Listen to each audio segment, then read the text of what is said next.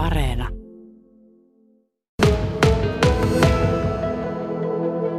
Täällä sitä ollaan arkkitehtitoimistossa ja kun katselee ympärille, niin näkee kaiken näköisiä piirustuksia tuolla pöydät täynnä. Ja on siellä Kemin kaupungin vanha asemakuva tuolla seinällä kanssa. Sitten kun katsoo, niin kyllä se vesistö ympäröi tuota kaupunkia miltei samaan tyyliin kuin nykypäivänä, mutta kyllähän sitten kun tarkemmin katsoo, niin paljon on eroja.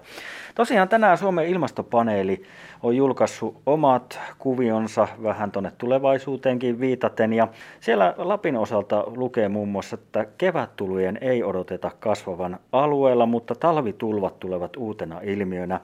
Ja tätä nykyään tulvariskeihin lukeutuvat tulvariskialueet, hulevesiasiat, kaupungeissa ja meritulvat Kemitornion alueella. Ja ollaan tosiaan nyt tässä Kemissä keskustassa arkkitehti Rauno Ruonansuun toimistolla. Rauno, mitenkäs se on, jos mietitään tulvia tässä Lapin alueella? Merilapissakin on paljon merialuetta tuossa ihan vieressä ja sitten myös isoja jokia, niin miten tulvia otetaan huomioon ihan rakentamisessa, kun aletaan taloja suunnittelemaan? No kyllä, kai se taitaa se rakennuspaikan valinta olla se ensimmäinen, että tuota, kiinnitetään huomiota korkeusasemiin ja katsotaan, että onko tämmöisiä normaaliolosuhteissa niin mitään riskiä ylimääräisestä vedestä, sen tulosta tai sulamisvesistä tai veden nousuista ja siitä lähdetään katsomaan sitä turvallista rakennuspaikkaa. Kyllähän vanha kansa yleensä osasi talonpaikan valita sillä tavalla, että vesi ei sinne nouse, oltiin sitten jokirannassa tai merenrannassa, mutta tuota, nyt näyttää, että nämä ääriilmiöt saattaa lisääntyä, niin ehkäpä, ehkäpä tämmöisen tuoreemmankin sukupolven on syytä ottaa pikkusen huomioon näitä mahdollisia riskejä ja suhtautua niihin sen verran vakavasti, että ei, ei ohiteta olankohatuksella. Niin, vanha kansa tosiaan tiesi sen ja rakensi rakennukset kauas vesistöstä, mutta nykypäivän trendi tuntuu olevan vähän se, että mieluummin vaan lähemmäksi vesialueita, että päästäisiin nauttimaan siitä hienosta maisemasta. Mitenkäs se, jos arkkitehti katsoo näitä toiveita ja suunnitelmia, niin kuinka paljon se tuo päähän harmaita hiuksia? No kyllähän niitä rantarakentamistahan jo, jo tuota, otettiin aika lailla huomioon, että nyt, nythän tuota, niin yleensä on sillä tavalla, että aika lailla 30 metriä on ollut se tuolla vapailla vesialueilla ja, ja tuota, haja-asutusalueilla se raja, kuinka lähelle saa talon rakentaa. Ja joskus on rantasauna hyväksytty parinkymmenen metrin päähän, mutta että ely on näitä, linjannut näitä, näitä rantarakentamisen määräyksiä sillä tavalla, että haja-asutusalueilla niitä rakennuksia pyritään siirtämään kauemmaksi ja osittain se johtuu siitä, että, että niin kuin tavallaan se rannan näkyvyys, että vesialueella liikkuu ja kokee sen, sen rantaviivan semmoisena metsäisenä ja suojaisena, että tuota se peitteisyys ratkaisee, eli tavallaan ajateltu tämmöisiä niin visuaalisia puolia, mutta tuota, niin sitten taas, taas tämä veden nousu, niin siihen se ei oikeastaan ole sillä tavalla ollut vaikuttamassa, mutta tuota, niin nythän niitä tietenkin siltäkin kannalta täytyy ajatella. Hmm. No kun alat suunnittelemaan taloa, niin mitä sä otat siinä sitten huomioon? Pystytäänkö kuitenkin jotenkin taloa suojaamaan tulvalta? Jos nyt sattuisikin niin, että tulva pääsisi yllättämään ja vesi nousisi yllättävän korkealle?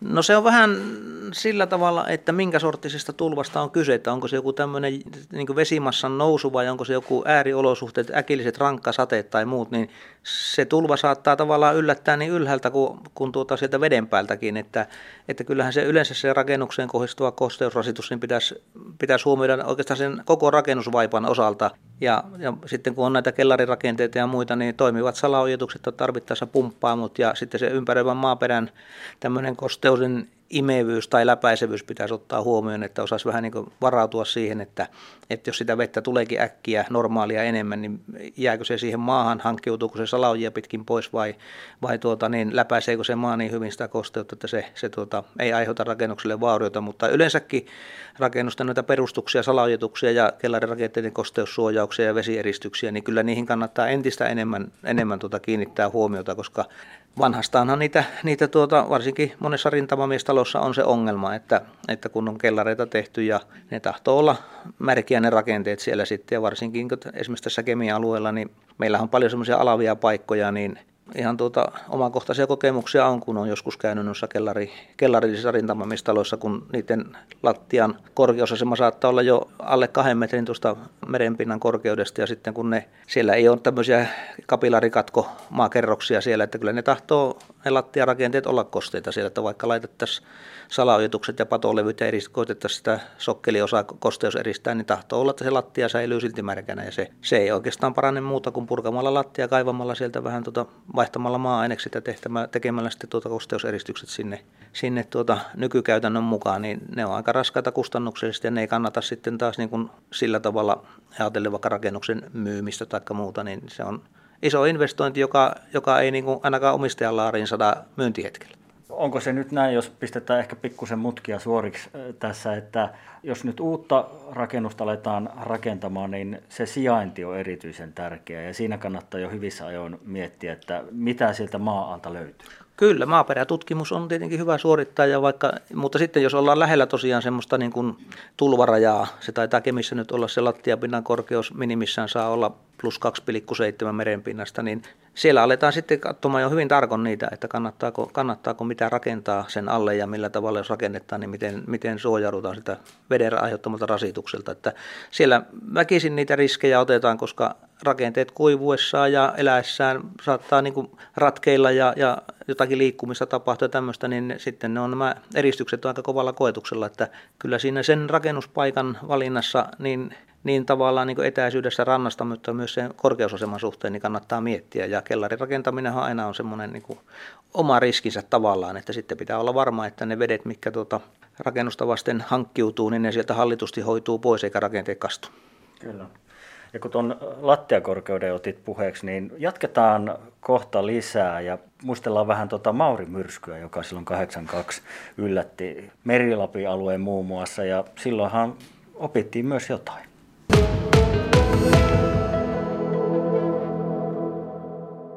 Jatketaan täältä arkkitehti Rauno Ruonasuun toimistolta Kemistä ja puhutaan tosiaan tulva-asioista. Tänään Suomen ilmastopaneeli on vähän uusia tietoja julkaissut Lapinkin tulviin liittyen. Rauno, tuossa vähän puhuttiin jo tuosta, miten rakennuksissa, uusissa rakennuksissa varaudutaan tulviin ja niiden suunnittelussa. Silloin joskus 82 vuonna oli Mauri myrsky ja sehän yllätti muun muassa tämä Kemitornio-alueen ja vettä tulvi kaduille. Sä taisit asua silloin tässä keskustassa Kemissä. Mitä muistat tuosta, kuinka iso yllätys se oli kaupungin keskustassa? Olihan se, olihan se silloin asuttiin tuossa Sankarikadun varressa ja tuota, silloin oli, vesi oli kaduilla ja sattumoisin siinä, siinä tuota, katseltiin ikkunasta, kun lipputanko eli oma elämänsä notkuja, huojoja, niinhän se sitten kaatua pötkähti siihen pihalle ja silloin todettiin, että no nyt, nyt on vähän tavallista kovempi keli ja sittenhän se selvisi se koko totuus, kun tuota, näki, sen, näki sen tuossa vanhan yhteiskoulun kohdalla sen kentän, missä oli ajautunut ne veneet ja, ja tuota, ne oli siellä sekin soki ja kaikki, kaikki tämä, tämä tuota, niin epäjärjestys ja, ja tosiaan se veden tuleminen kadulle, niin kyllähän se tuntuu aivan, aivan niin kuin eksoottiselta, että voiko tämmöistä meillä tapahtua, mutta näköjään voi ja se, sehän säikäytti varmaan sitten monella tavalla, että kyllähän nyt tosiaan se, se rakennusmääräyksinkin se sitten tosiaan poiki tämän, tämän lattiatason noston, kor, noston vuoksi, että tuota, ei enää tulisi näitä äkillisiä vaaroja siitä, että rakennukset olisi rakennettu liian matalalle. Että, että kyllä se kova keli. Niin mitä se käytännössä muutti? Oliko just näin, että lattiat nyt pitää rakentaa huomattavasti korkeammalle kuin siihen aikaan? Joo, se oli muistaakseni silloin, olikohan se niin, että se oli se lattiatason matalin taso oli silloin, jos muistan oikein, saatan muistaa väärinkin, mutta taisi olla plus 2,1 ja nyt se on plus 2,7, eli tuommoinen reilu 60 sentin nosto, nosto niin tuota, ja oliko se veden korkeus silloin muistaakseni, oli melko tarkkaa, oliko vähän alle kaksi metriä vai miten se oli sitten, sitten tuota, merenpinnasta silloin, että sehän hätkäytti aika, aika lailla kaikki ajattelemaan, että entä jos näitä rupeaa tulemaan ja vielä kovempina jatkossa, niin, niin tuota, kansantaloudelliset tappiot ja henkilökohtaiset tappiot ja vahingot on aika suuret sitten. Mm. Sä aloitit noihin aikoihin myös sun uran, olit jo silloin talotehtaalla tässä Kemissä töissä ja oot pitkä uran nyt tehnyt, niin jos ajatellaan tätä Lapin-aluetta ja näitä tulvia, niin mitä mieltä sä oot, mihinkä kannattaisi nyt tulevaisuudessa ottaa erityisesti huomiota ihan niin kuin rakennusten rakentamisessa ja suunnittelussa, koska, koska ei tiedä, että tuleeko tulvia ja miten ne sitten esiintyy. Niin, sa- saatan olla väärässä, mutta jotenkin tuntuu, että ehkä se semmoinen niin kuin se tulvan pelko ei niin itsellä ehkä välttämättä ole, mutta tämmöisen ulkopuolisen säärasituksen kohdistuminen rakennuksen vaippoihin, eli ääriilmiöt, kovat sateet, nopeat lauhtumiset, jäätymiset ja semmoiset, jotka sitten niin kuin koettelee näitä julkisivumateriaaleja ja rakenteita, niin ne minusta on semmoiset, semmoiset ongelmallisemmat kohdat ehkä tässä lyhyellä aikavälillä. Että henkilökohtaisesti olen vähän niin kuin epäileväinen esimerkiksi tässä rannikkoseudulla niin näiden rappauspintojen kestävyydestä, että kun meillä on näitä nopeita kosteusvaihteluita, että äkkiä on pari astetta lämmintä, sataa vettä tai alijähtynyttä vettä ja sitten tulee pakkanen nopeasti ja se jäätyy, se kosteus ei ennätä kuivaa, niin kyllä silloin rapatut rakenteet on lujilla ja, ja kun vesi jäätyessään laajenee, niin se vesi, joka on imeytynyt sen rappauspintaan, niin sehän poksahtaa siitä. Samaten huokosemmat tiilipinnat, jos ne imee saumojen kautta vettä ja sinne jää kosteutta ja se jäätyy, niin ympärilleen kun katselee, niin semmoisia rapautuneita tiilipintojakin näkyy yllättävän paljon, että se talven, talven luonne on muuttunut. Ja sitten vielä yksi semmoinen omakohtainen jotenkin semmoinen näkemys, kokemus on siitä, kun noissa lumilinnahommissa on tullut oltua aika kauan, että silloin vuonna 2000 muistaakseni oli se ensimmäinen linna, linna tuota, niin, joka suunniteltiin, niin silloin oli jotenkin ne talvet tuntuu alkupuolesta kylmempinä, mutta sitten alettiin aika lailla huomata, että monesti tammikuussakin saattoi olla semmoinen oli muutamana talvena oli, että saattoi sataa viikon aikana vettä ja se, niitä piti niitä lumirakenteita suojata ja tavallaan semmoinen niin kuin kova talvi loppu, että ei ole ollut semmoisia pakkastalvia kuin oli ennen. Että, että jotenkin se talven luonne on mennyt semmoisen lauhempaan, kosteampaan ja muutokset on nopeampia. Että tuota, tuolta meren päältä, kun se tuuli tulee ja meri ei ole sillä tavalla jäässä, niin kuin se ennen on ollut tuonne kauemmas merenkurkkuun, niin se kerää sieltä kosteutta ja sitten kun se saavuttaa tämän rantaviivan, niin se äkkiä se olosuuden muuttuu kylmemmäksi, niin se vesi sataa, sataa tuota vetenä alas ja jäätyy kylmillä pinnoilla sitten, niin se on aika, aika tuota, niin, niin kova rasitus monelle materiaalille. Kyllä. Ja tähän loppuun pitää vielä yksi asia nostaa esille. Täällä Suomen ilmastopaneelissa todetaan myös, että maan kohoaminen riittää kumoamaan merenpinnan nousun perämerellä. Skenaariosta riippuen ainakin tuonne 2040-luvulle tai jopa vuoteen 2100 asti. Ja Rauno Ruonasuu, säkin olet lapsuuden viettänyt tuolla Nällissä Kemin tuota, eteläpuolella. Ja jos ajatellaan tätä maan kohoamista, niin sekin on varmaan aika hyvä merkki, että maa on kohonnut tässä vuosien aikana aika paljon.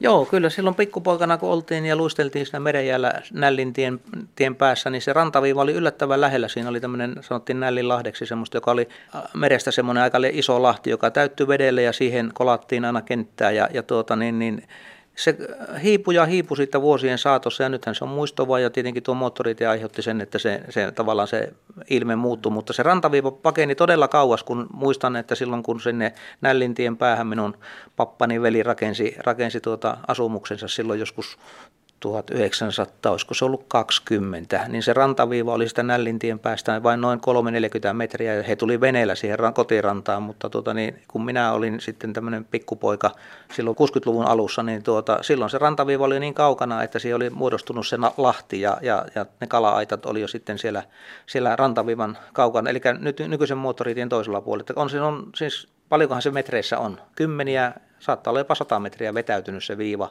totta kai ranta on ollut matala, mutta siitä huolimatta se maan nouseminen on siinä näkynyt. Kyllä.